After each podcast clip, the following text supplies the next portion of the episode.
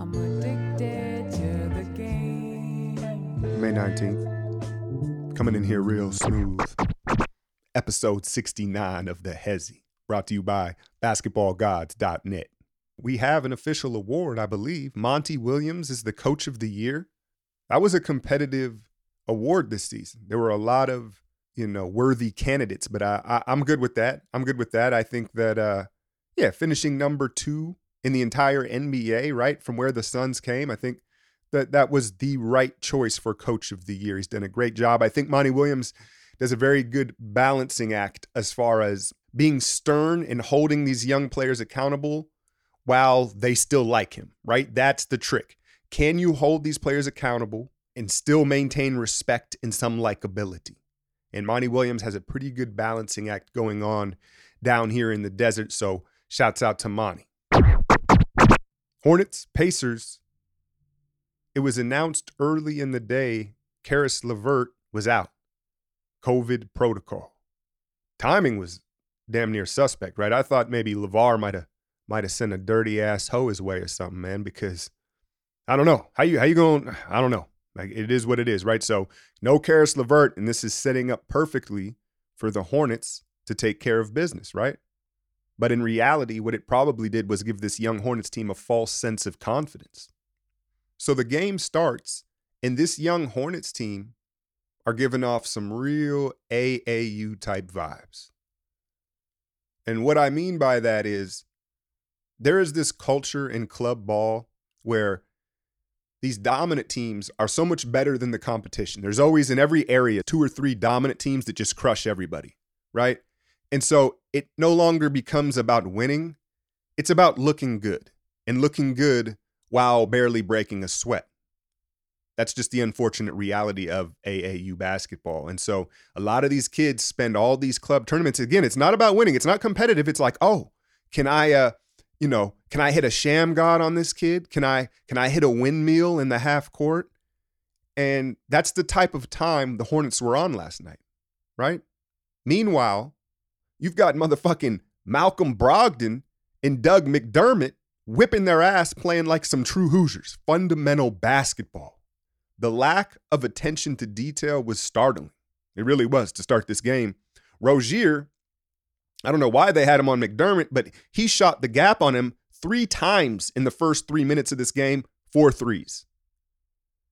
Now, Terry is a very good on ball defender, but true to his archetype, he's a gambler, not a thinker, right? He's a, a small, super athletic guard. So he's relying on his athleticism. And you saw him just make a lot of mental errors when when it comes to guarding their shooters and playing off ball and, and how he was trying to get around screens.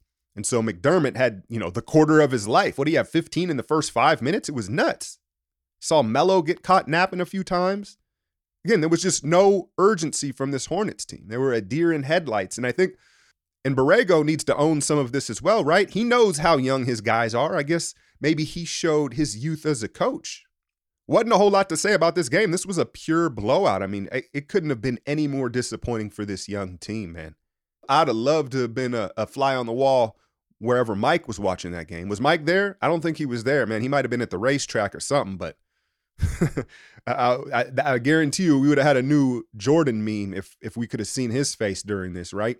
It's unfortunate because I wanted to see Melo in crunch time in a big game. I wanted to see that. Now there is a new breakdown of LaMelo Ball over at basketballgods.net talking about his unique qualities, what makes him special, and what he could possibly be moving forward. So go check that out at basketballgods.net. But clearly, he's the future, right? And so I think the question moving forward for this Hornets team is who do you pair him with? Because Graham and Rozier are too small to be playing heavy minutes in the playoffs, right? I think you got to move off Graham for a bigger, more off ball type of guard, right? All three of them kind of want to massage the ball, and it's fun when it's working. But I think last night. And I get it, styles make fights. Malcolm Brogdon may be the most physical point guard in the NBA, but he was just cutting through them like butter, right? And so to play those two guys in the playoffs where it's more physical, that's a tough ask, man. So do you move off Graham? Do you bring in a, a bigger guard, a guy that's more comfortable off ball? You know who sprung into my head? What if they just brought in Lonzo? Pair the ball boys together. One ball is good, two balls is perfect, right?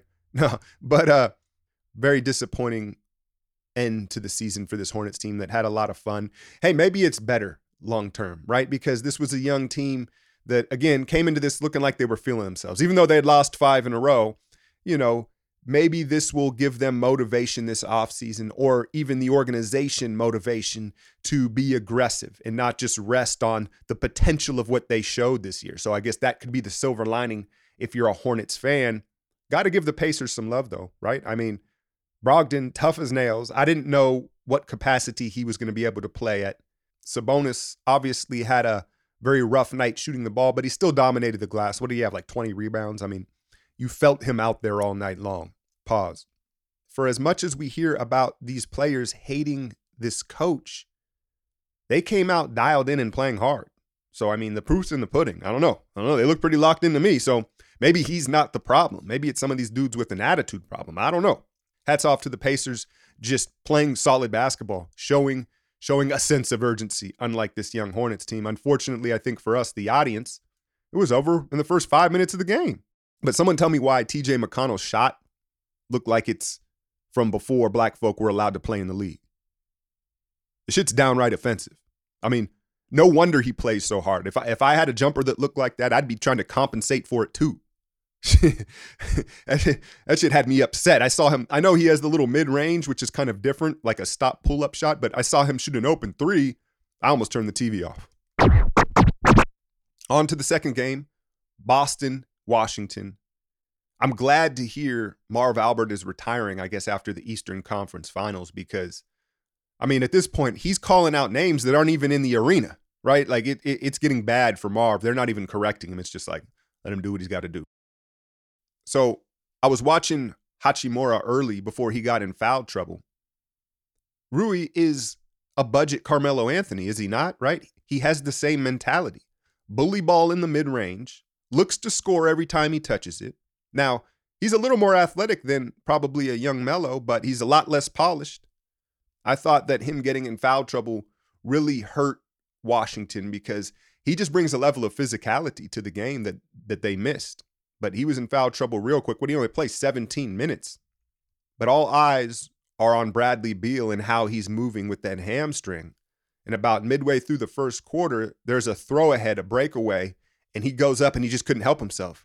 He goes up on the bad hammy and punches it. And as soon as he did it, you saw him reach for the hamstring and then he kind of tried to play it off, right? And I was like, oh, shit and then there was a stoppage. And I thought when they came back from the stoppage, to be honest, I thought they were going to say Bradley Beal has headed to the locker room. Marv was probably going to call him fucking Richard Hamilton or something, but Bradley Beal stayed in the game. And you know what? It might have been the scar tissue popping because after that play, it seemed like he had more mobility. And the scar tissue popping is a real thing. It's happened to me. I had a bad calf strain a few summers ago and nagged me for months. And one day it popped and I thought, oh shit, I'm done. I'm done, right? But it actually was a good thing. And it was the scar tissue popping or tearing away off the muscle. And I was good after that. So I don't know. I don't know the extent of the injury, but for whatever reason, he, he had that dunk. And maybe it was just a mental thing for him to get over because after that, he reached at it. He kind of looked like, is it all right? Uh, he was just much more mobile the rest of the game. And to be honest, I was impressed with Beal's toughness.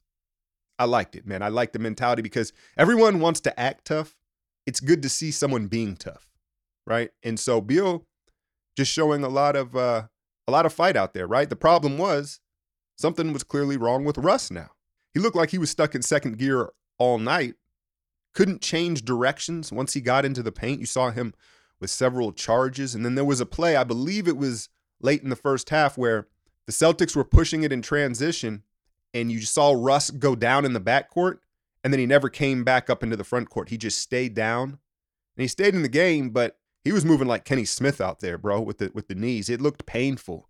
He's not going to say anything and he's going to try to tough it out, but clearly he was he was just a, a shell of himself last night. Maybe it was just bubble guts. Maybe he'll be good. I don't know, man. But last night, I mean, it just it really hurt their cause because, you know, he's the one that pushes that pace. At one point, though, everybody seemed to be dropping like flies, right? You saw Marcus Smart roll his ankle and then Robert Williams goes down again. I know Celtic fans are ready to give up on him, right? He just can't stay on the floor. He kind of reminds me of a young Marcus Camby or Anthony Davis. Now, obviously, we're talking about two different levels of talent here, but his athleticism and leaping gets him in trouble in the same way that it did those two in their early years in the league, where he comes flying over from the weak side and he ends up in these compromising positions, whether that be in the air or when he has to land. And you saw that last night. He, was it was it Marcus Smart? He comes flying over to try to grab a rebound. He gets clipped in the air. It didn't look good, man. It didn't look good. It looked like we won't see him in this upcoming playoff matchup. I'll say that. And then ultimately, I think what you saw though was the Celtics control the pace. Part of that was Russ not being Russ, right? But I got to say, man, I'm real happy for Kemba. I'm happy for Kemba because I think it's been very tough for him to live up to the expectations with that contract and coming into this situation, the Kyrie, everything about it, right? And so for him to have a big, meaningful game, it had to feel good, man. It had to feel good for him. Six of 14 from three, 29 points, looking like a very capable Robin to Tatum's Batman. What do they say? Ask and you shall receive. Tatum gave us exactly what we wanted to see, right? He gave him the whole 50. But he did it physically, man. 17 of 17 from the line. That was the key to the game. That's what allowed the Celtics to control the pace. Was Tatum getting into the paint, playing physical, shooting all those free throws. It could never become the track meet that the Wizards wanted it to be. It was interesting though because as Tatum is putting up this 50, they were talking about Brad Stevens wanting Tatum to become a better playmaker. And I think we've all talked about that, right? The lack of playmaking from both he and Brown, but I'm not so sure that that's the way they should try to go about it with Jayson Tatum. I think you've got to empower his instincts. Or better yet, don't go against them, right? Tell him, hey, go lead the league in scoring. And that mentality and aggression, I think everything else will fall into place. I think that's what Kobe was trying to pull out of him when they were working together. In other words, what I'm saying is let Jayson Tatum be KD. Don't try to turn him into LeBron. That's just not his nature, right? And so I don't think that they should necessarily worry about him being a creator and a playmaker. Just tell him, hey, you're a bucket. Go give us 30 every night. Because, you know, he he's not a selfish player. He'll make the extra pass, but I think when he gets in trouble or when he maybe doesn't take enough shots or he's a little passive, it's because he's caught in that in between of should I take over? Should I move the ball? What is this? Take that questioning out for him. Just say, hey, go get a bucket. And I think we'll see more performances like this from Tatum. Now, the, score was close, but it felt like the Celtics were in control for most of it. The one time during the game I thought the Wiz might pull it off was when Ish Smith checked in and was looking at Payton Pritchard like a snack. You see Ish Smith cook Payton Pritchard? That was on some disrespectful shit. It was about six minutes where Ish was just frying young Payton Pritchard. I don't know what it was, but he he liked that matchup, man. Um, but other than that, again, even though the score was close, the pace was controlled by Boston, and it just felt like the Wizards could never quite get over the hump and get any type of momentum. And so now we have a very entertaining first round matchup between the Nets and the Celtics. Competitive? I don't know. Entertaining? I think for sure. Got to give Tristan Thompson T Top a little bit of love quietly last night. What do you have? 12 and 12 in 30 minutes? I think, believe it or not, he's going to be a key or one of the keys for this series being competitive because they've got to win the paint. Tristan, if he's going to play minutes, especially with Robert Williams out, he's got to give him double digit rebounds and be that physical presence that they thought he could be this season for them. Because I think it goes without saying the Celtics have to win the paint to have any chance because we know they're not going to win the perimeter. They're not going to outshoot and outskill the Nets with their offense. They're going to have to muck it up and win the paint and the physicality. Now, the Tatum KD matchup is going to be fun, man. You wonder if Tatum can actually take a step here in the playoffs and build off this performance because this is exactly how it should be when you see two players like this matching up. Tatum, at this point, he has the athletic advantage, but KD has the experience. And this is exactly how it should be when the paths cross of two different generational talents. So many times in the past, you'll see where you know, the, they match up and it's not fair. Either the young guy's not ready at all or the old guy's too old. And so it's not much of a matchup. Right here, I think, is a perfect crossroads where KD's still KD's still KD, man. But Tatum is enough into his prime where he's got maybe a physical advantage on Durant, and can Durant counter that with his experience and skill? So I'm I'm looking forward to that matchup a lot. Now I'm sure Jeff Green is going to spend a lot of time on Tatum, but you know KD is going to want to go toe to toe at some point. You say what you want about KD and some of his off the court Twitter fingers and all that, but on the court, he wants to go toe to toe with the best. You got to respect that. And so I expect to see them. I, I just want to see it, man. I, I, don't know quite how it's going to play out. You know, I, very slim chance they win the series, but if he can outplay Durant in the series, maybe that will allow him again to take this next step. You heard Kenny Smith talk about it last night. There's a lot of undertones to this series. Does the Kyrie Celtics thing come into play? Now, everyone's going to downplay it, right? No one's going to acknowledge it. But do the big three yield to Kyrie because it's his former squad? For instance, they need a bucket late. Harden's been cooking.